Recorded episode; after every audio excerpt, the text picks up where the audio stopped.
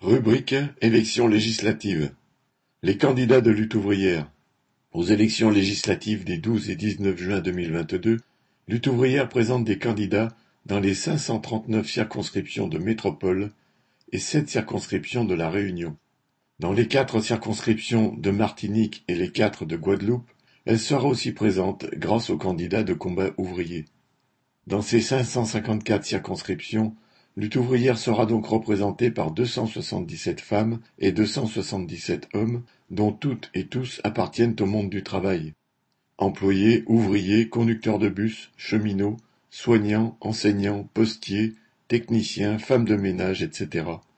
Toutes et tous sont des militants qui ne font pas de carrière politicienne et ne vendront pas leurs idées pour une place. Ils poursuivent dans les élections législatives le combat qu'ils mènent au quotidien en permanence dans les entreprises et les quartiers populaires pour les intérêts de leur classe. Comme ils le rappellent sur leurs affiches, la soif de profit des capitalistes nous condamne à l'exploitation, à la crise économique et climatique. La domination impérialiste sur le monde mène à la guerre, et il faut refuser les sacrifices imposés par ce système fou. Voter lutte ouvrière, ce sera défendre un programme de lutte. Contre le chômage et la précarité, il faut répartir le travail entre tous sans perte de salaire.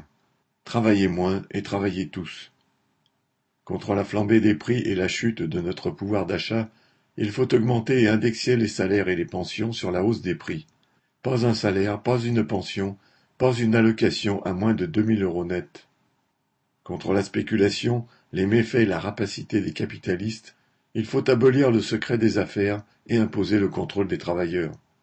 Contre Macron, réélu pour servir les capitalistes et nous faire payer la crise, contre l'extrême droite, déguisée en ami des classes populaires, contre le rejet des étrangers, contre le nationalisme et la division entre travailleurs, face aux marchands d'illusions qui prétendent que nous pouvons nous protéger en élisant de bons députés, voter lutte ouvrière, c'est affirmer que les travailleurs ne peuvent compter que sur eux-mêmes et qu'ils doivent se rassembler sur le terrain de la lutte de classe.